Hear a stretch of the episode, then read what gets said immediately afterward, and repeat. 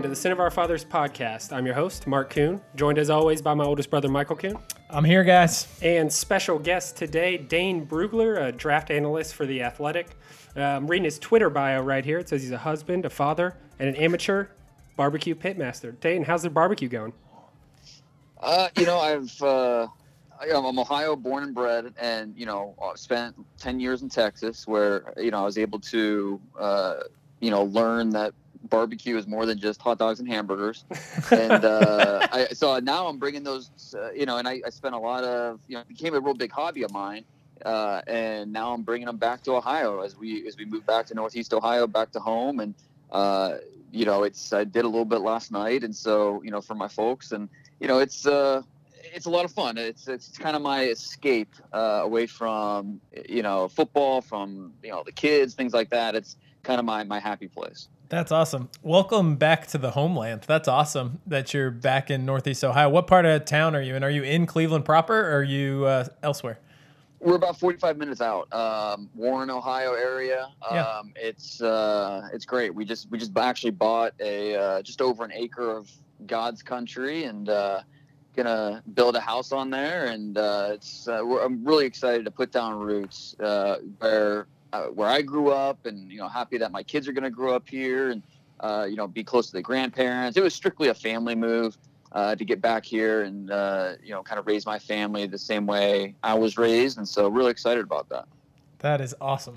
Well, thanks for jumping on with us. Uh, we've, uh, for those listeners that may be new, we've had Dane on our podcast a few times each year. Um, and in years past, the bye week has been the right time to start talking NFL draft because it's about the only uh, positive thing Browns fans have had to look forward to in the last few years. Hopefully, we have a little more um, optimism for the second half of this season. But for those that don't know, uh, Dane is a huge Browns fan, just like we are, and has I know that you've been following the team. Um, so let's talk a little Browns, and then we'll transition to looking ahead to the 2020 draft, if that's okay. Um, that works. so give us your unfiltered opinion on the Cleveland Browns through six games, sitting at two and four. Probably a little disappointing from most people's standpoint, but um, would love to know know your thoughts. Uh, yeah, I think the the common theme week to week is just an inconsistency, um, and it starts at the top with coaching. Um, and we see it at different uh, different levels, both the offense, the defense, um, and, and even on special teams at times. So it's just something that you know you don't want to be too trigger happy and say, well, you know, Freddie Kitchens was not ready to be a head coach, and they should move on. And you know, you want to give this team uh, time to gel. You want to give them time to get things figured out. Uh, but when is that time when you're like, okay, enough's enough? Like, you know, it's it's time to uh, look like a cohesive unit uh, and, and you know be productive. Uh, stop making these mistakes that are mostly discipline related, mental uh, mental related, and it's something that they need to get figured out if they want to compete for the division. And you know what we saw in Baltimore uh, when they got that impressive win over the Ravens. Why aren't we seeing? Yeah, wh- why aren't we seeing that more? Why aren't we seeing? You know, uh, they could have easily beat the Seahawks uh, last Oh week, uh, and it's just mistake after mistake after mistake that just shouldn't happen. And so I think it's and it's. I don't think there is. I mean, it's easy to blame the coaching because again, you're talking about a first year head coach, a guy who is calling the plays, but now adding all these other responsibilities onto his plate. So I think Freddie Kitchens right now is an easy target. Uh, totally get it. But Baker Mayfield needs to play better. Uh, no question about it. Uh, the offensive line needs to play better. Uh, is, is there a you know quick fix answer to this offensive line? Whether it's a trade or uh, you know maybe it's as simple as getting some guys back healthy. I don't know. We'll have to see. We know they had the talent at running back, at wide receiver, but the offensive line, the protection, and then the play of Baker Mayfield just needs to be better in terms of uh, not escaping those clean pockets and being more accurate, being just a little more quick with uh, his decision making out there. Uh, so you know, there, we could talk for a long time Yeah. about the first six games, and you know, there's just so many different layers to pull back on. But you know, hopefully, uh, like I said, the the theme of the first six games, inconsistency. Hopefully, that's something they can get figured out uh, in in the final stretch, the final uh, ten games of the year. So quick and to not dive into too much detail, as you mentioned, because we could go on forever. But do you think that that's kind of improved gradually over the course of the six games, or do you kind of feel like we're in the same spot as we were in week one? Um, because my personal opinion, I think, is is that we've taken steps in the right direction, and some things have definitely not broken our way.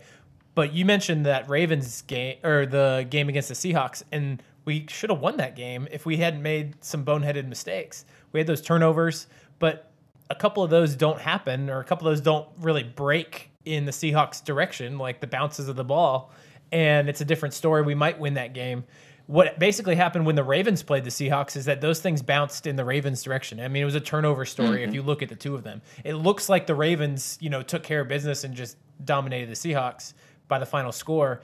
But that game was really close until late in the third quarter when a few turnovers went the Ravens' way there's the narrative on these things changes so quickly based on you know the box score and the final outcome i think sometimes what is your assessment have do you see improvement or do you think there's still a whole long way to go and I think that's fair. Um, I, you know, it's also fair to mention the officiating in that Seahawks game. Um, I mean, it was there were some calls that just made you okay. What's going on here? Like, there's something up. Like, it just and I mean, Baker got fined for what he said, but you know, he was doing what, uh, you know, and he knew he was going to get fined, but he felt like he had to say something because it was that bad. Uh, but you know, you don't want to, you don't want it to come down to the ball bouncing the wrong way or putting it in the official's hands. Like you, you know, the, the Browns have the talent to win games on their own, independent of those things. Uh, they shouldn't have to, you know, have the ball bounce their way for them to beat a team like the Seahawks. They should be able to do that on their own. I, I think that I, I would agree with you that you know they've looked better than they did uh, you know that debacle against the Rams. Uh, I mean they look much better mm-hmm. oh, uh, yeah. from that game. And I mean to be fair, there's really only where only one way to go up from that game. Uh, so and they they look better, I think, and they were right in. And the Seahawks are, are playing well right now. They're playing like a playoff team. So you know the fact that they really should have won that game and were in it till the end. Uh, you know, it's it's a positive thing. So this is not the Browns of last year and the year before and the Hue Jackson era. This isn't that team. There just were so much. The, expectations were so high coming in that you know two and four is unacceptable. And I mean, I kind of like that. That we're now talking about a Browns team, an organization where two and four is just you know the, the sky is falling. And so that's you know we should have high expectations for uh, for this team. It, with as as talented as they are uh, I mean, John Dorsey's done a great job. Uh, not improving the offensive line in the offseason is something that is showing right now, and that's something that he's received criticism for, and I get it. Um, we're gonna have to see. I mean, he's he's turning over every rock right now. Um, mm-hmm. You know, I've heard some criticism about you know why is it Dorsey pulling the trigger on going to get Trent Williams from the Redskins? Well, I promise you, he's making those calls. Uh, you know, he can't trade for a player that is not being dealt. So you know, it's why Dane. Uh, why would the Redskins not be dealing Trent Williams right now? It seems like they're getting absolutely no value from him, and you'd think they'd be open. Do, uh, is the compensation not there? What they think they should get, or what? What's the story there? What do you think? Uh, it, it's you can only chalk it up to it's the Redskins. You know, and, and common sense does not apply when you You're talk about that organization.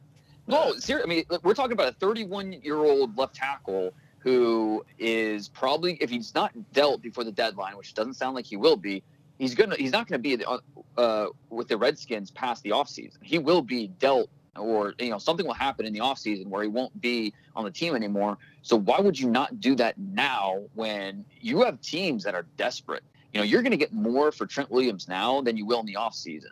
So why they are choosing to be stubborn about it, I it's just it's not smart business. It's it's not the right way to run a football team, and so you know it just it doesn't make any sense. And so if there is a team offering a first round pick, which I believe they have a offer for a first round pick on the table, and from us the, or the somebody else. I, I, just think that there are enough teams need that need a left tackle that I, I, I don't know what the Browns are offering. I, I, really don't. But I bet you there is at least one team willing to give up a first round pick. Uh, you know, a team that believes they are in that first round mix so they think they're giving up a, a pick in the somewhere in the 20s or you know the back half of round one. They will gladly give that up for uh, you know a, a, left tackle that should still have you know two to four years of mm-hmm. really good football left. So uh, you know why the Redskins aren't doing it, I don't know. But I do think that John Dorsey is turning over every rock, trying to find every option uh, to uh, you know find more help on the offensive line. Yeah. So, Dane, you talked a little bit about the expectations for this Browns team, and someone that we've expected a lot more out of is Baker Mayfield. Um, from your uh, analyst perspective, your draft analyst, so you, you look at players with that critical lens. If you were scouting him um, for the NFL, what would you say about him this in this current season? The biggest thing that you question um, is his inability to work from the pocket on a consistent basis. Um, a lot of times, and this is something that showed at Oklahoma. Um, you know, he just doesn't have a great feel from within the pocket, uh, especially when that first read's taken away. I mean, he can hit the slant. He can, uh, you know, when he knows when, when things are well defined and he understands exactly what the defense is doing, what the coverages are. He can hit exactly that first read, uh, you know, in his drops, and he looks good doing it. But when that first read's taken away, when he needs to scan the field and the defense is doing some different things, uh, he has a, a little bit of panic to him, and it's it's a controlled panic. You know, he's not just you know running around not knowing what to do. It, it's a controlled panic, but a lot of times his first instinct is to escape that pocket. He often drifts to the right, and uh, it, it's something that is it can be beneficial at times because it allows uh, his receivers. It gives them, you know, extra half seconds to get open or, you know, just find a little more separation. But a lot of times when he escapes those uh, clean pockets, it's it's forcing his receivers to improvise as well, and it doesn't always work cleanly that way. Um, you know, I, Jarvis Landry is really he's better at it than I think some of these other receivers in terms of improvising and working towards open space. And not every receiver is uh, you know necessarily has that chemistry or those things to do that. And so that's something that uh, you know you can get away with in college, you can get with away with some time to time at the NFL level. But uh, if you're flush from the pocket, uh, even though you know you still have some time to stay in the pocket it's not always a happy ending. So, uh, you know, with Baker, uh, and the other thing too is just needs to be a little more accurate uh, in terms of leading his receivers, putting the ball on their chest, um, and the receivers need to help him out a little more too. If the ball's slightly behind him, Odell Beckham needs to make that catch. Uh, but yeah. you know, it's something that Be- Baker can can get better at, and he knows that. Uh, you know, he's we were so to crown him when he had that you know his rookie season last year um, so quick to crown him as always already a top 10 quarterback in the NFL. And, you know, he's going to be, uh, you know, the guy for the next 15 years. And, you know, I still think that those things can be true, but he's showing that he's a sophomore quarterback in the NFL. And with that are going to come growing pains, especially with, you know, the dynamic of the offense and, you know, the first year head coach and all those things. So, you know, I, I, think that he will get better because he is a sharp guy. He's a competitive guy. I think that he will continue to improve and get those things figured out. But uh, you know, he, he's an easy target because of you know, all the endorsements, the commercials, yeah. the you know people telling saying how great he is, and so you know, it's he is an easy target right now, and he needs to play better. But um, you know, I, I think he'll get there. I think he'll continue to improve week to week, and you know, hopefully that that is true when we talk about uh, you know Sunday with the Patriots. Yeah. So one of the things, Dane, that I always hear from experts like yourself is that accuracy is something that can't really be taught. Um, and we we're seeing it with Lamar Jackson this year. That Lamar Jackson seems to be getting more accurate, and Baker is getting less accurate. Uh, is that something that just waxes and wanes from year to year, or what? How how can you explain that? I think that Baker is an accurate quarterback I think where it, it, it just it shows the difference between college and the NFL. And college, you know, it's just it, it's easier to make some of these throws. In the NFL, the windows are so small, and so it's not just you can't throw to an area where your where your target is. You have to literally throw to a spot. I mean, it's literally throw to that that pinpoint window where know, could be the difference between a completion and incompletion. Could be the difference between uh, you know a catch right there, where the receiver's ability to uh, make something happen after the catch. And so the, the margin of error on these throws are so much smaller. And that's something that we're seeing with Baker Mayfield. He is an accurate quarterback. Uh, you know, I, I absolutely believe that. But in terms of making some of these pinpoint throws, he can be better. He needs to be better. And I think he's a twitchy thrower. He's got a quicker release. The ball gets out quickly for him. He's got enough juice on the ball where uh, it, it, can get there before the defensive back uh, you know, closes ground and disrupts the the catch point. But he just needs to have that make throws quicker and just be a little more pinpoint with his with his throws. With Lamar Jackson, you know, he's he deserves credit, no question. Um, I, I think most of his and I think the Ravens know this. Most of his plays come over the middle of the field. Uh, I think he's still a little inaccurate when we talk about outside the numbers on the sidelines, especially downfield throws of 15 plus yards. He still needs to get better in that area.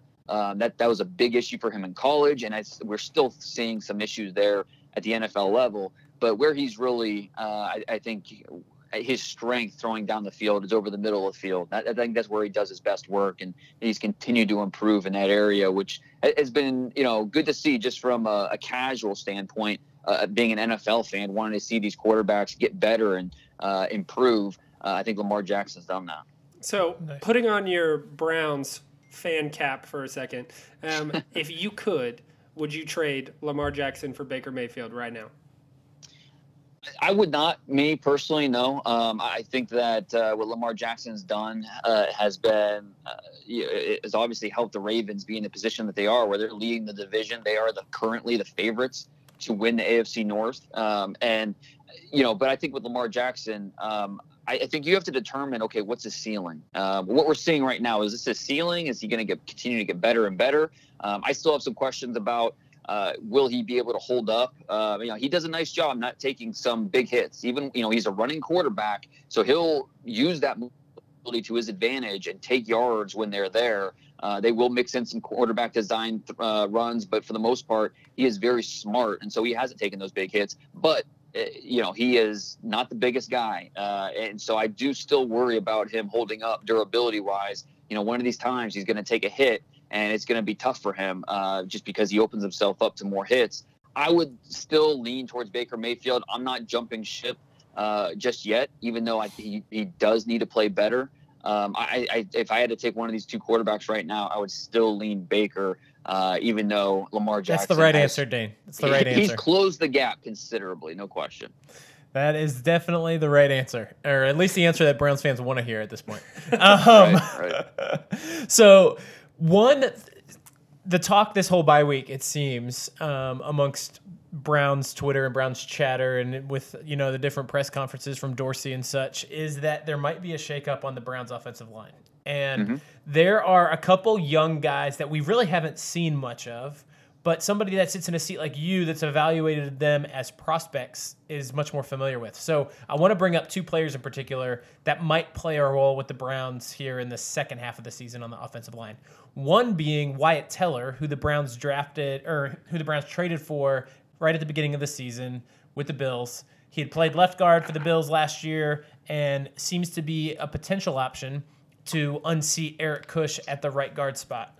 Um, and then the other being uh, Drew Forbes, who was our late round uh, draft pick uh, this past year, has been on IR but can return after sitting out his eight games. So that would only be that'd be a few um, games down the line. So one of our friends, Pete Smith, that was on our podcast last week, um, seems to think that Drew Forbes is the long term right tackle answer for the Browns.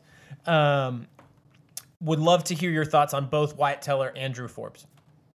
No, I think that's a smart take um, because I'm a big Forbes fan. I gave him a fourth round grade um, coming out of uh, uh, Southeast Missouri State. I, I really liked what he put on tape. He was their left tackle, three year starter, nasty, nasty dude.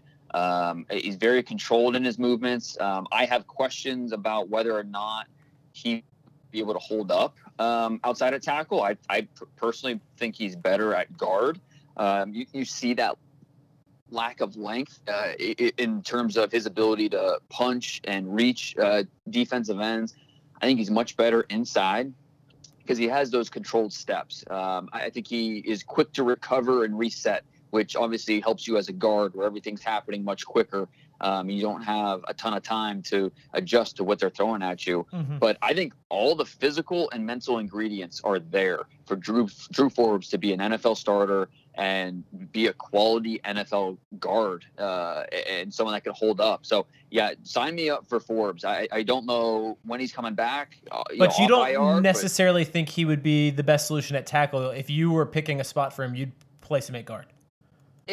Me personally, I think his best. I mean, and maybe he might be able to hold up at tackle, but I think he is a better guard than he is a tackle. Um, I I don't think he's explosive laterally in his ability to you know shut down the corner. Um, uh, if I if I'm a defensive coordinator and I see Drew Forbes at tackle, I'm gonna line up my quickest, your speed fastest rusher, rusher and put him outside uh, the right tackle and just let him go. And, and sooner or later, he's going to get there. Just because I don't think Forbes, he doesn't have, he's he's under 33 inch arms, uh, arm length. He's not the most expl- uh, explosive guy in the lateral, uh, his kick slide, his movements. Um, and so I, I, I, think he's better inside at guard, where uh, again he has that quickness where he can reset and recover on the move, and that's something you need. So uh, Drew Forbes, you know, we'll see. I, I think at, at, the at the worst, when he comes back, he's going to help strengthen your interior.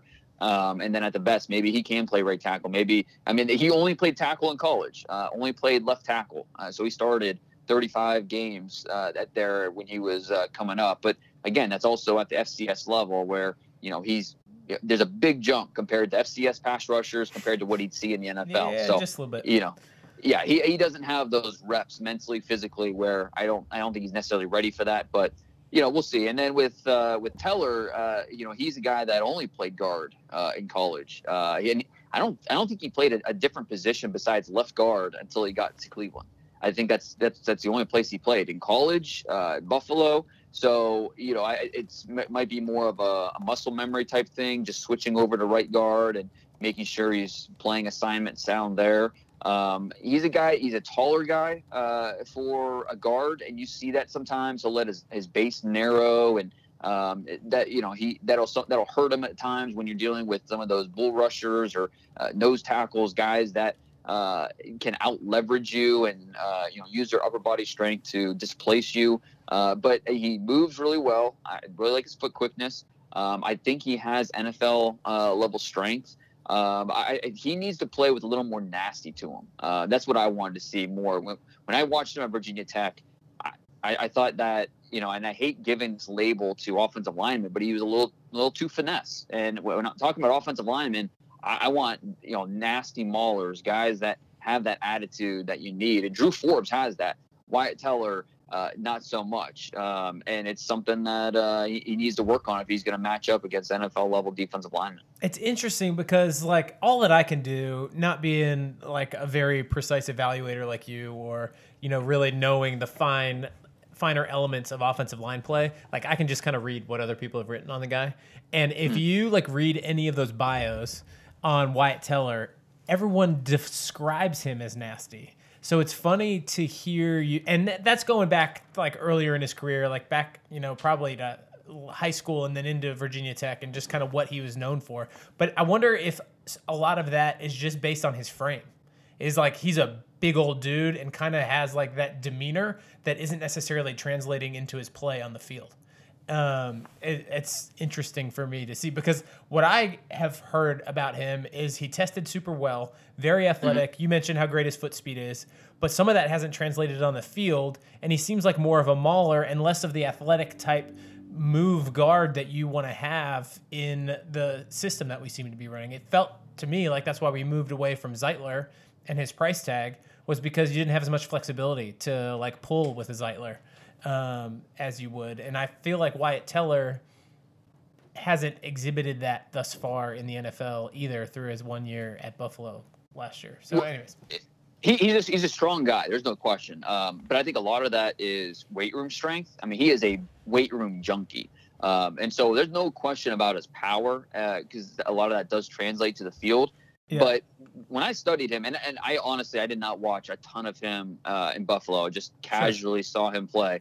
But when I studied his, his senior year at Virginia Tech, uh, I mean, he was. He, there were too many times where he got complacent. There were too many times where uh, he just he wanted to see more urgency uh, in his play because you know he can do it. You just didn't see it necessarily from time to time. And something that, and I, I can't. This is just something I heard. You know, talking about Wyatt Teller. Um, you know, talking with scouts, talking with different people, and I, I can't you know, confirm this. I'm not a doctor, but he has battled ADHD since childhood, and yeah. he, has been open about it. Um, and he, it, it does lead to because you know medication, all that does lead to focus and energy lapses. And maybe that is something that played a part in why he, you know, I gave him that finesse label where he didn't always play uh, at the level that you expected for a guy with uh, his ability, with his just raw strength. And so that is a, possible culprit to maybe taken away from why we haven't seen, you know, this mauler that maybe we've seen flashes of, but not on a consistent basis. Okay. All right. Well, th- those were the topics we wanted to hit regarding the Browns. Let's go to your area of expertise and uh, talk about the 2020 draft. I don't know if I've fully put my hat on for the 2020 draft yet, so I think this is like the our first foray into that. I did I did read your uh, quarterback article that you put up on the Athletic the mm-hmm. other day. That was fantastic. Well done there. Um, give us a sense of what we're looking at. What does this draft class look like? What are you seeing as it's taken shape? How does it compare to the last few years? And maybe what are some of the um, the positions that are particularly rich in this in this year's draft class? Well, uh, you know, first of all, uh, you know, I need to put a disclaimer that so much depends on the underclassmen. Um, you know, which underclassmen come out, which which go back to school. That will greatly impact, uh, you know, the first round and the rest of the draft because a lot of a lot of these talented guys we're going to talk about are juniors with eligibility remaining. But assuming a lot of the big guys come out, yep. wide receiver, offensive tackle are going to be the two positions that we point to and say, okay, that's the strength of the, the early rounds of the draft. Um, offensive tackle, and this is, you know, music to uh, the, the ears of Browns fans. Ooh. Exactly. Uh, you know, we're we could have four offensive tackles taken top 15, top 20. Um, you know, there's there's a lot of options there. Um, and then it thins out a little bit after that, but there's still some quality offensive tackles in that late first, early second, top 50 type of offensive tackles. So uh, it is a position that I, I, think if the Browns go into the offseason needing a left tackle um, and needing to upgrade uh, on the edge, then they will have options there uh, the, the, top guy, Andrew Thomas, Tristan Wirfs from Iowa, Andrew Thomas from Georgia. Those are the top two guys. Uh, Wirfs plays right tackle for the Hawkeyes. He can also play left tackle, no problem. Andrew Thomas, a left tackle for for Georgia. Uh, both these guys are just they're physical freaks. They move really well. Uh, Wirfs, I give Wirfs the edge slightly right now, just because of his ability to uh, reset on the move. Uh, he just he makes it look hmm. so easy. Um, I, I, made the comparison that it looked like since Trent Williams is not playing for the Redskins this year, that he put on an Iowa helmet and was playing right tackle for the mm-hmm. Hawkeyes because that's kind of what it looks like with Tristan Wirfs. But I think both these guys are top 10 picks. So, you know, hopefully, you know, if you're a Browns fan, hopefully we're not talking about a top 10 pick unless they trade up. Um, and then once you get past those two guys, the next two guys for me, Alex Leatherwood from Alabama, their left tackle, uh, taking over Jonah Williams this year. He also plays played guard last year. Um, and then Austin Jackson, left tackle for USC. I think those four uh, tackles are kind of the cream of the crop when we talk about uh, possible top 15, top 20 options in next year's draft. And then wide receiver, uh, it's just a loaded group. Uh, Unbelievable. Yeah, Jeudy and Henry Ruggs from Alabama, uh, CeeDee Lamb at Oklahoma, Shavis, uh, Laviska Shenault at Colorado, uh, Tee Higgins at Clemson, uh, the TCU receiver Jalen Reagor, uh, and that's just uh, what six guys. I mean, there's it go. those are all those are all they could easily all have first round grades, right? Yeah, easily. I mean, they could easily. You, you list out the top 32 players in this draft. It'd be hard to leave one of those guys off that list. So you know, you, are talking about a wide receiver rich draft, and, and like I said, that's just the top six guys. I mean, we could be talking about uh, the Surratt kid from Wake Forest. He's a big, you know, uh, possession guy, but also has athleticism. Um, Alabama's got another guy, DeVonta Smith, who was going to be probably in that day two mix. Uh, Didn't uh, he have like Wallace. five touchdowns a couple weeks ago? Yeah, that's just it. It's five. You know, not bad. Uh, it, it's just yeah, it's pretty amazing when you've got that embarrassment of riches. And, and by the way, that's we're going to hear people rip on Tua because they're going to say, "Oh, well, he had all that talent at Alabama. Of course, he should have done well." Well, I, I mean, yeah, you know, it's just it's it, it's only smart that he's going to be a quarterback that puts the ball into the hands of his playmakers and let them work. And so uh, the bigger the worry with Tua will be the durability. I think the Browns have their quarterback, so we can hold off on the quarterback talk uh, for the draft for now. Uh, yeah. Uh, but yeah, wide, wide receivers just it's it's loaded, and and I mentioned all those guys, and all of them are underclassmen. Not one of them is a senior. And so when you right. look at the senior group, Brandon Aiyuk from Arizona State is a playmaker. Uh, John Hightower from Boise State. Bryan Edwards, South Carolina. Those are my top three wide receivers from the senior class. So offensive tackle, wide receiver, uh, to me at this point in the process looked like the strongest two positions. That's music to our ears for sure on the offensive tackle side of things. It seems like there's a lot of names in some of the early mocks that I have uh, browsed through in mm-hmm. over time, but it's good to hear you say that as the season's gone on that that um, that those names are holding up. After that first tier, though, of offensive tackles, does it look like it's a particularly deep group, or is it going to be just kind of top heavy with like some pretty good top tier talent? Well, it, it's definitely top heavy when you t- talk about the amount of talent we have at the top. But I, I you know, I think, and we'll see which underclassmen come out because again, there's uh, Alabama's right tackle, uh, Wills. He'll be in that uh, probably in that second tier, or uh, uh, Becton at uh, at Louisville, another junior. So we'll have to see which underclassmen come out. But when you talk about the seniors, there's two that really stand out at the top. Lucas Niang, the TCU right tackle, who's a little banged up right now. Uh, be a good matchup to, to watch him against Texas on Saturday. And then Trey Adams from Washington. He was uh, his junior year. He had higher grades from scouts than Mike McGlinchey, who ended up going top ten.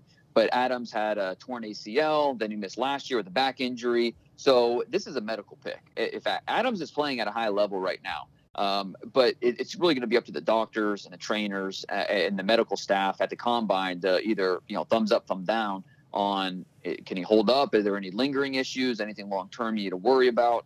As long as Trey Adams is healthy, I think he'll be somewhere in that top 40 mix. Um, and so, eh, you know, I think that there there is a little bit of a drop off when you talk about these offensive tackles, but not a huge drop off where it's just completely off a cliff and you know there's not any more uh, starting options uh, that, that, you can still find guys in the second round this year because it is again one of the stronger positions in the draft.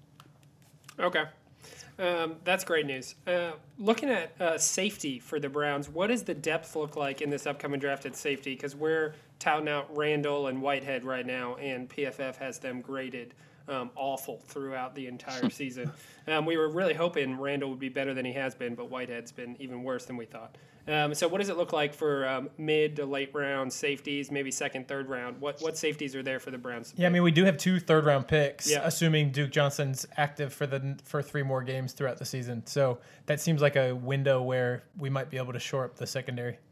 Mm, yeah, and it, safety is.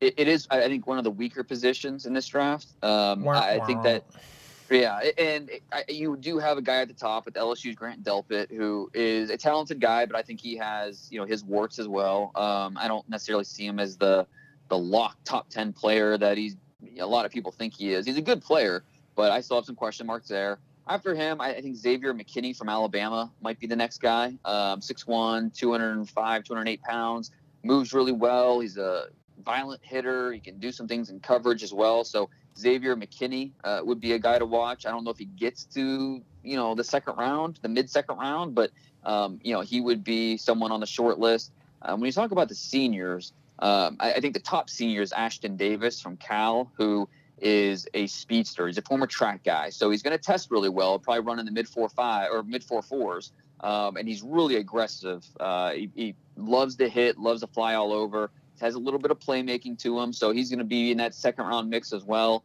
Um, we're talking second, third round, Brandon Jones from Texas, he's trying to get in that third round mix, uh, be a top 100 guy. Um, there's some uh, smaller school guys, uh, safety from uh, Lenoir-Rhyne Division two school down. Uh, uh, he's a Georgia native, Kyle Dugger, who uh, can he can play. He's a a, a, a, size speed marvel for the division two level he's 6'1 220 he's going to run in the four fours so that's definitely a name to uh, put away as a as a potential sleeper uh, not sleeper because I, I think he's going to end up going maybe third round or so uh, he's that type of talent um, mm-hmm. J.R. Reed from Georgia 6'1 200 pounds um, you guys remember Jake Reed for the Vikings in the you know late '90s, and they had the you know Cris Carter and Randy Moss, but Jake Reed was that third receiver who was really good with the uh-huh. uh, the Randall Cunningham teams. This is his son, J.R. Reed, and so he's a he's a talented kid who came back for a senior year. Um, he, he's had a pretty good year. Um, I, I, think the size is going to hurt him a little bit. And he's right around 200 pounds, and he's probably more of a, a four six athlete.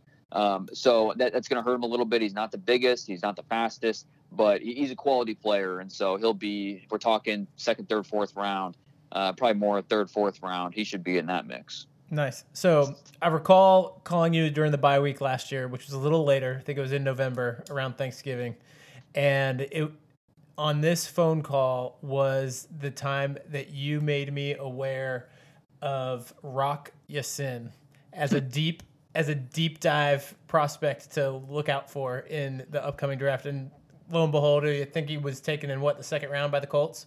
Yeah. Um, so, what are some of those other like lesser known players that are catching your eye that um, is going to be much more a part of the vernacular for us uh, NFL draft fans come April? Well, I mean, we'll keep it um, to maybe you know a, a Browns, uh, you know what they might be interested in. If they don't get that tackle that they that they want in the first round, yeah. uh, or maybe they do and they still want to get a, more tackle help, because let's be honest, there's no such thing as having too much depth on the offensive tackle depth chart. Uh, there are two guys in this draft who um, really intrigue me as future NFL starters who might not be ready from day one, but guys that are going to be somewhere. Eh, you know, once you get past that first tier, the second tier, they're going to be guys that you're going to target as developmental tackles who have NFL starting ability somewhere probably in rounds three or four. Uh, Josh Jones from Houston, who's 6'5, 310, moves pretty well. Um, you know, an athletic guy. He's a guy. He's had like five different offensive line coaches at at Houston, so that's really stunted his development. Hmm. But he's playing really well as a senior. And then Matt Peart from uh, uh, Connecticut, uh, from UConn. There are not many reasons to watch UConn football right now, but if you do, if you stumble uh, upon a Connecticut football game, check out the right tackle, number 65 uh, Jamaican native. They, he moved to the Bronx when he was little, so he grew up, you know, playing basketball. Uh, you know, and then he didn't play offensive tackle until his senior year in high school. Um, and then he goes to UConn, and he's he's been a four-year starter for them, left tackle and right tackle. Uh, needs a little bit of strength work, needs a little bit of uh, technique work, but again, you see starter traits there. So both Jones and Peart are guys that are going to be probably third or fourth round when it's all said and done who have NFL starting ability down the road if you can develop them a little bit. So those are two two names that could be on the Browns' radar, regardless if they get their tackle in the first round uh, or the second round. Two guys that could help improve the the depth chart. So in case that your starter goes down, you have a, a plan B at one of those important positions, which they need. But it's not just the Browns; like those are going to be that's mm-hmm. necessary across the league. It seems like ninety percent of the teams are searching for answers at offensive line. That's it. Yeah, a lot of a lot of tackles are probably going to be overdrafted because so many teams need offensive line help. Uh, yeah, there's there is not a single uh, team, all, all 32 teams, uh, they, they need somewhere they need help on that offensive line, uh, whether it's a starter or just pure depth. So guys like that, when if you flash NFL level traits, uh, it might take a little bit of coaching to get it out of you to get you know to, to bridge that gap. But if you have those traits, you're going to go high, and that's why Josh Jones and Matt Peart, heck, they maybe they sneak into round two when it's all said and done, just because the the demand far outweighs the supply. Mm-hmm. Well, um, before we let you go, Dane, I want to ask you one more question. Uh, this week we've got a foreboding opponent. Our Brownies are going to be playing the New England Patriots. Um, what do you think we can expect to see from that game? Do we have a chance? Is there any uh, chance? Uh, Is there hope left? Well, because because I know who li- who listens to your your podcast. I'm I'm going to say I hope it's 35-33. The Browns win a close one, Let's and I, 35 I points that, on that New England defense. Yes, 35. Well, I say that because I'm in a in a pool, a 33 pool, where uh, you know it's one of those things where if a team scores 33 points, it pays out, and in seven weeks, the Patriots have scored 33 points three times already and I have the Patriots. So um, you have the, and then you it's you have the same team the whole year, I, and so I've I've the Patriots have got have been a nice little uh, uh, cash cow for me this year because they've scored 33 points, which it, it only against horrible like, teams. Yes, this is true. Uh, but they only, it only happens like five times a year it, throughout the entire league that uh, a team will score 33 points. And so the Patriots have already done it three times. So like the said, offense is the weakness of that team. yeah, and it's, it's some weakness. I, I, will be interested to see how they uh, how they incorporate Sanu uh, into that Mm-hmm. offense, and you know how much of Josh Gordon would we see? Um, if he's you even going to know, be I- healthy enough to play. that that's it. How much are we going to see of him, if at all? Um, you know, it seems like that's Sanu giving up a second round pick for Sanu. The first thought that went through my mind was, okay, well, something's going on with Josh Gordon because, I mean, first of all, you always have to keep that, uh, you know, in mind because of, you know, his volatile history. But the fact that he hasn't been healthy, um, you just you, you're not sure how the Patriots, how much confidence they have that how, how much of an impact he's going to have, um, and so that's uh, you know, as long as you have Tom Brady, uh, you know, I think the Patriots are going to be just fine on offense. Um, you know, Bill Belichick, he's looking for his 300th win, uh, which is, you know, kind of Sure, he Uh, would love to have against the Browns too. that. That's exactly it. And so it's, uh, you, you know, it, I, the, obviously there's an advantage where the Patriots had to play on Monday night, where the Browns had a bye week. So you know, there's, you know, maybe some hope in in, in that direction, but you know, you never know. I don't know. Uh, when when the last times the Browns p- played the Patriots was what was that like 2000? That that amazing game that Josh Gordon had. Um, I don't know, 2013, 2014. When when was that? I, but that, I mean, you never know. Games like that are, especially with this talented Browns team, they're always capable of uh, you know surprising with games like that. So who knows? Maybe we'll see that uh, this Sunday. All right, we're hoping for it. My personal take is if we can keep the turnovers in check, that's how the Patriots have been blowing people out. Is that they've caused so true. many turnovers. It's how we've been losing games. It's Yeah. how we've been losing games. And so as long as we if we can keep that in check, I definitely think we're going to be in the game. Um, it's just a matter of um, who can close down the stretch, is my opinion. So we'll see. All right, No. Dane. Well, thanks so much for coming on. Um, we love reading all your stuff with the Athletic. Tell the people um, where they can find more of your stuff. Uh, yeah, best way is at the Athletic. That's where all of my information appears. Um, you know, draft rankings, draft interviews, um, just pieces, uh, you know, articles on all these players, the guys you need to know. Um, you know, you mentioned the quarterback uh, article that I had this week, uh, where I broke down the top nine quarterbacks in this draft into four different tiers, um, and just you know talked about where they're stacking up. So uh, uh, hopefully everyone checks it out. And I, you know, the Athletics, you know, pay to read website, but you know, if you're skeptical, just do a free trial and check it out. I think you'll love what we have to offer there. And then, of course, on, on Twitter at DP Brugler, uh, find all, all my information there as well. So I, uh, I really appreciate you guys having me on. It's it's always fun when we're able to do it, and uh, I'm sure you know we, we'll connect again maybe before the draft. Yes, sir. We definitely will. And for all the listeners out there, like Dane convinced us to jump on the Athletic whenever he moved his content over there. And we have been very, very happy with everything we've seen there. Not just from him on the draft, but also from the day in, day out Browns coverage. They're only adding more heads to cover the Browns. And I would say it is the best coverage of the Browns from a writing perspective out there at all. I mean, from an audio perspective, you're clearly in the right place. But from a writing perspective, um, it, it's as good as it gets, no doubt. So thanks again, Dane. Well, anytime. I appreciate you saying that. Let's go ahead and move on. But before we do, um, want to let you know about a great fantasy football podcast, the Red Shirts Fantasy Football Podcast.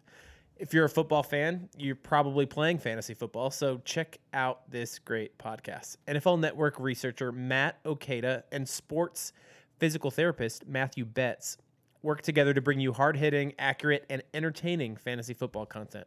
From Okada's insider info to Betts' injury analysis, these guys are here to help you win your league. They talk fantasy football year round, covering redraft and dynasty, scouting rookies, answering keeper questions, projecting the season, decoding the waiver wire, and much more. Find them wherever you get your podcasts and online at redshirtsfantasyfootball.com. All right, I love it. Always fun to talk to Dane, talk to someone that knows a little bit more about this than we do, or a lot more. Um, so let's talk about this upcoming week. Let's talk about some Browns news. Uh, we haven't gotten to hit on the Austin Corbett trade, so early last week. Uh, John Dorsey decided to pull the trigger and trade Austin Corbett to the Los Angeles Rams. We, in return, got a 2021 fifth round pick. So that says a lot about what we thought about our recent draft pick, Austin Corbett. Decided to cut ties, wasn't going to work out in Cleveland, but we got something in return for him. If we knew he was never going to play, uh, we severed ties early and we got some compensation. Like, if you look at it objectively, yes, that is true. But if you look at it like as a, most Browns fans probably are, this sucks. I mean, it was the 33 overall pick. This was essentially a first round pick, as you just mentioned before we came on the air. I mean, and there are many, many quality players that came off the board after him. Not to mention quality players at the same position. Like Will Hernandez was drafted a handful of picks behind him.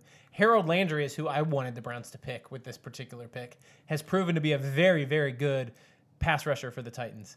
There are many other examples of players that would have been very helpful for the Browns in this particular pick. And the thing that I held out hope on with Austin Corbett was that he seemed like a solid dude that was like trying hard and that ultimately like it was going to click and it was going to work out. He was highly thought of. Some people like Pete wasn't very high on him as a prospect, but there's lots of people that had him valued at this spot of the draft. There were very few people across the board draft pundit wise that laughed at this pick whenever it was made. It was a little bit of a surprise based on the fact that he was projected as an interior offensive lineman. We were trying to fill our left tackle spot at the particular point in time.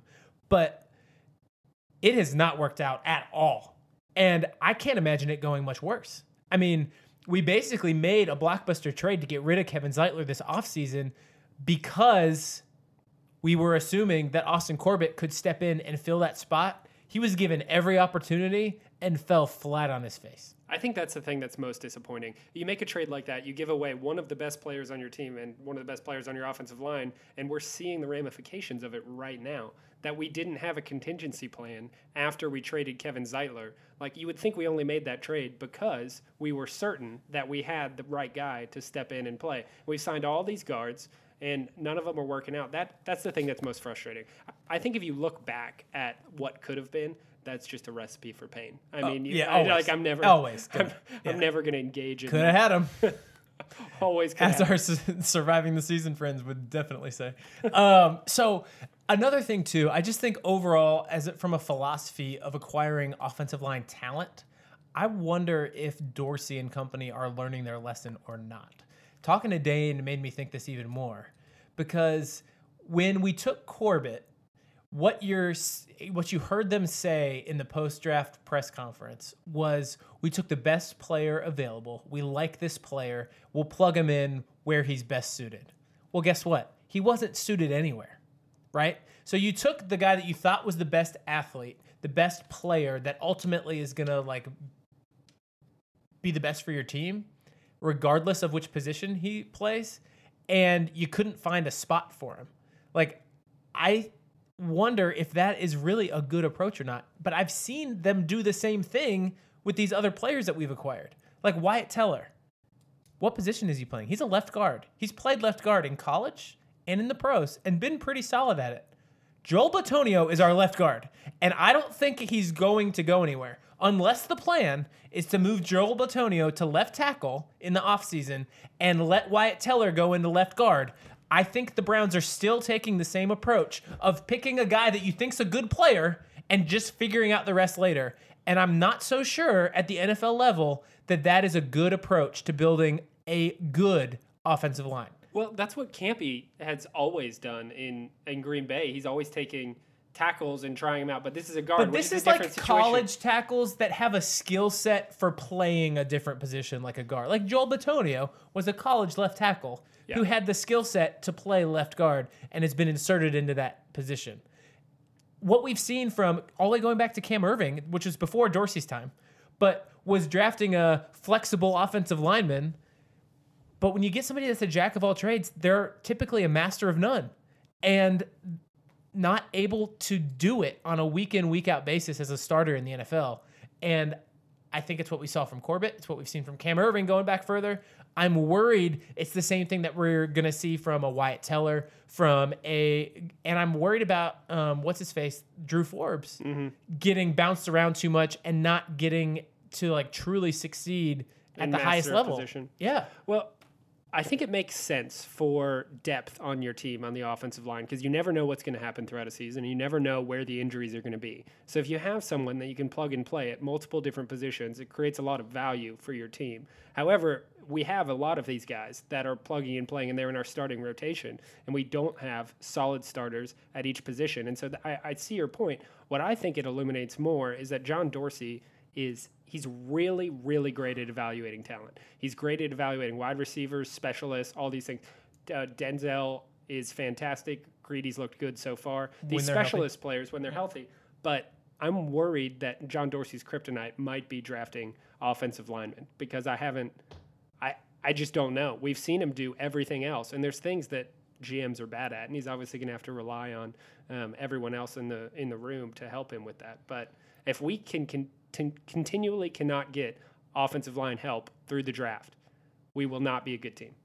this is just thinking off the top of my head, but looking back at his um, drafts at Kansas City, the only top pick I think he ever spent on an offensive lineman was when he took Eric Fisher, number one overall. And Eric Fisher's not been a flop, but certainly not a number one overall talent. I don't think you really. It's probably not. It's probably a neutral grade on that particular on that particular pick, but I don't think there's any one aside from probably signing Mitchell Schwartz away from us and the great value he got on that deal. That's probably the biggest win he's had f- from an offensive line standpoint as a GM. How good would it be to have Mitchell Schwartz back? First, less than seven million dollars a year. Oh my gosh, that would be fantastic. Um, but uh, all things considered, I'm glad to see, like I said at the beginning, John Dorsey count his losses, know that Corbett's not the guy, and cut him away. It's devastating. It's sad to know that he's not the right back guy, but we see what they think of him. And they don't think highly of him, and you got to move on sooner rather than later because we would get nothing for him to like a year down the line. Way better than sticking your heels in and insisting that you try to make it work with this guy. I think that uh, you definitely like to see that from Dorsey. When you, he, it's barely over a year since he drafted him, and he was willing to move on. It's a good sign for building a team and the longevity of the team. I think when you when you know you got to move on because otherwise it's just like it's just a ball and chain that you're dragging with you. Yeah, which colors the narrative that we've been talking about about Chad Thomas. That that's what John Dorsey is doing with Chad Thomas. That he's not a good player, but they clearly must see something in him. That it's not just the fact that Dorsey drafted him that we're Yep. keeping him around. Um, so let's talk about a couple other things. Um, we hit that Corbett trade. Let's talk about the Patriots. We have the challenge of all challengers. The main boss is coming up next week, and we have not looked good throughout the first six games. And we have to face Bill Belichick, Tom Brady, and this ridiculous best defense in the NFL, the New England Patriots. We Uh, just haven't been fine tuned like a team like the Patriots are every single week. And I said it when Dane was on the podcast. Um, but I really think the difference in this game, as it is for most games, but I see it more as I look at the run up to both of these teams, is the turnover battle. The Browns have been on the wrong side of that in the games that have been close and have mattered. And that's why we haven't been able to pull out some of these W's. Um, and a lot of it's self inflicted. Some of it's bad breaks, but a lot of it's self inflicted. And the Patriots are continually forcing turnovers. They're leading the NFL. I think they have like 15 interceptions already on the season, and it might be 16. Uh, it's an insane number of interceptions. And Baker's been giving it up as much as anybody has. So, can we curb that? And if we don't, we're to get blown out of the water. Oh, it could it could be really bad if we start turning the ball over early. One of the things that I think is going to be the most important matchup in this game is going to be Kyle Van Noy, who has been fantastic throughout this entire year, going up against Chris Hubbard on the right side. Like I don't like that matchup.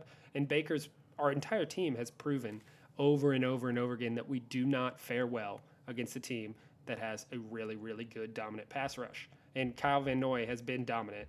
Um, forcing fumbles, getting interceptions. He's got like two touchdowns on the year, I'm pretty sure. Um, so how Chris Hubbard can hold up against him, um, I think, is going to be indicative of how good of a game Baker has um, and how our offense can churn as a whole. But if our offense moves the way that we moved against Seattle, I mean, besides the turnovers, you take the turnovers away, we our offense looked really good against Seattle. Yeah, I'm not so worried about us being able to put some points on the board. I think that their defense is very, very good. Bill Belichick's going to have a good scheme. He always does. And it's not the same week in and week out. So, like, I don't think they're going to be easy to come by. I think the Browns are going to be able to put up points. This game is going to be one. it- It's just the turnovers are going to matter.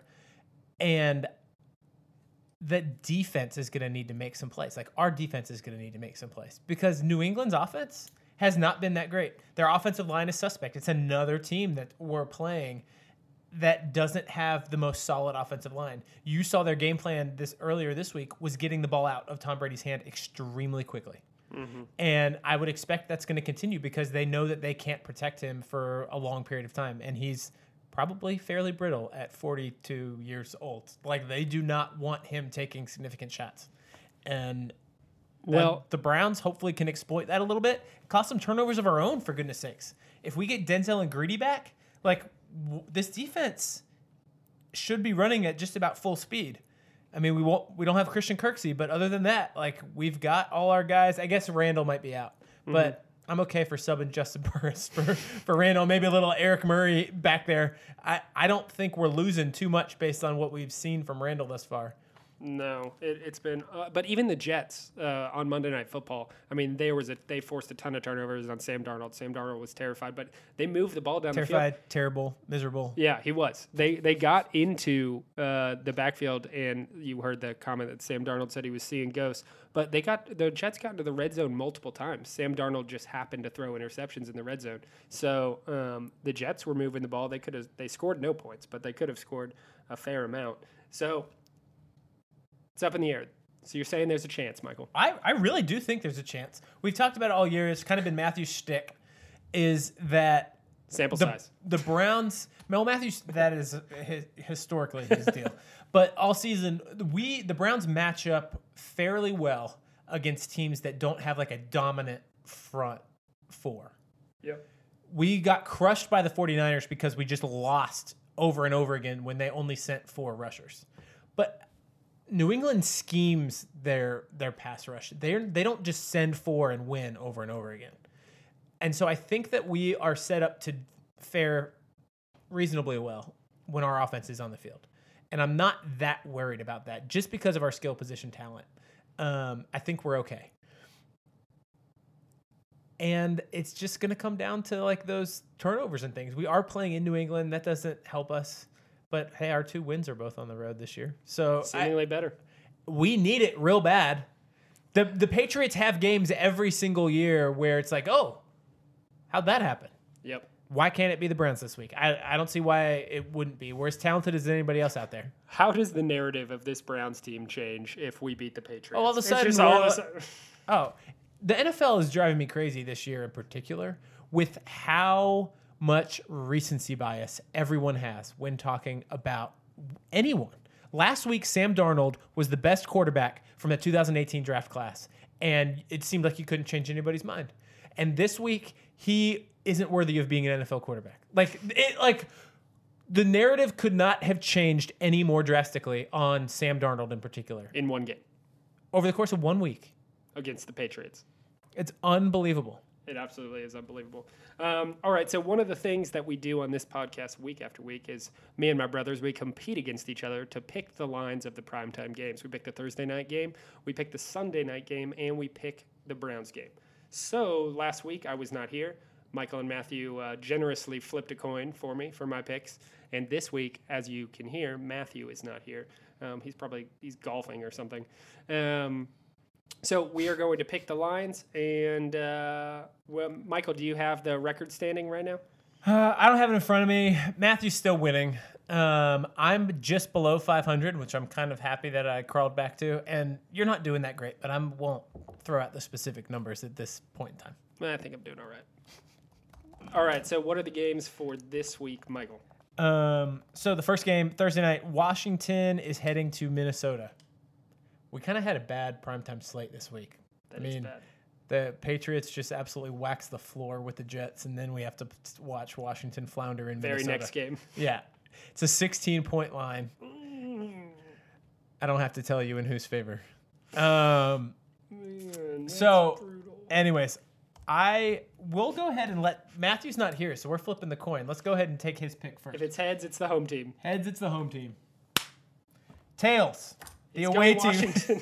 okay. Well, I mean, it's a 16 point It line, is, so it's is, probably it not makes crazy. sense. All right, Mark, what's your pick on this one? Um, man, Washington just looked real good last week when they beat the Dolphins. I uh, no, I'm I'm gonna go Minnesota. I wish I had taken New England last week, but the coin agreed. Whenever you have a pretty good team against a just terrible team, I, I- whatever the points are, I don't care. I'm going with Minnesota.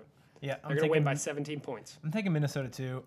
Washington can't really put anything together right now. Unfortunately, I feel bad. There's I know a few dedicated Redskins fans, and it's just brutal. My boss, Charles Johnson, loves him some Redskins. Hates him some Dan Snyder. Yeah, as, They all as do. They should. Which brings us to the Sunday night game. Green Bay is favored by four and a half points now, heading to Kansas City. This game opened as a four point um, game in Kansas City's favor and has swung eight and a half points.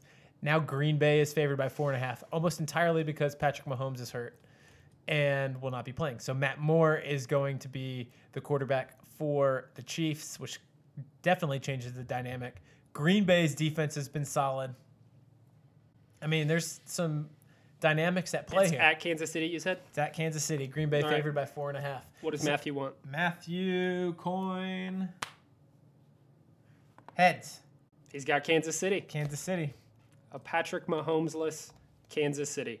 Um, I am going to go the opposite direction than Matthew. I'm going to choose Green Bay um, by more than five points. I agree with what you just said. Green Bay's defense has looked fantastic. Aaron Rodgers and Matt LaFleur seem to be working out. They seem to be clicking. Every week it seems like they get a little bit more comfortable. Yeah, and uh, maybe it's because Matt LaFleur every week is just deferring more to Aaron Rodgers and letting him do it by himself. Um, but yeah, I like Green Bay. I've been really surprised by this team this year, and I think they're looking really, really good. I've only lost one game. Um, I think they're going to. Uh, Patrick Mahomes list Kansas City is a completely different team. Four and a half points against Kansas City. That offensive line at Kansas City has not been great. And Matt Moore, eh, didn't look awesome in mop up duty with once Mahomes went out um, the other day. I feel better about betting on Aaron Rodgers than betting on Matt Moore, and that's why I'm going to go with Green Bay. There it is. So, which brings us to the Browns game. We've talked about it. We just kind of dissected it. I spoke about the optimism that I have for the Browns having a chance. The Patriots are favored by 13 points. 13 points. So, if I think the Browns have a chance to win, I'm definitely going to take those points and go with the Cleveland Browns. What's Matthew think? Matthew. Heads. Going with the home, team, again. Going with the Pats. This is Um, my chance to catch up on Matthew. I picked all the opposites of him. I think that I hate to do it. I hate to do it.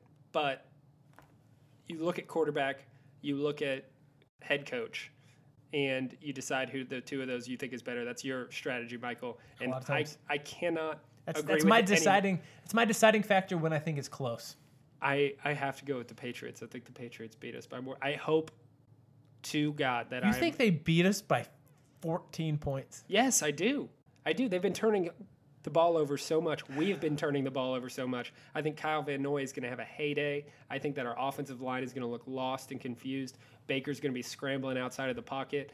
Odell hasn't been catching the ball. Like something just have to has to change. I love from how emotionally seen- driven we are. From what- I, I like happened to wake up on the right side of the bed today, whereas like two weeks ago after the 49ers game, I, you were like worried about me like taking action against myself probably. You had a blank stare the entire podcast. You didn't say a word. I don't know what was going. It was pure depression, I don't know what was going on. through your entirely driven by the Browns. We are a little bit too invested in this team, but I'm sure that you guys are too. Uh, thanks so much for listening, everybody. That is going to wrap it up. We will see you after. Hopefully, we beat the Patriots this week. Um, what an exciting day that will be. Um, if you don't follow us on Twitter, please do at Sin of Our Fathers. Tell a friend about the podcast if you like it. And be sure to follow us on Instagram at Sin of Our Fathers as well. Send us an email, sinofourfathers at gmail.com.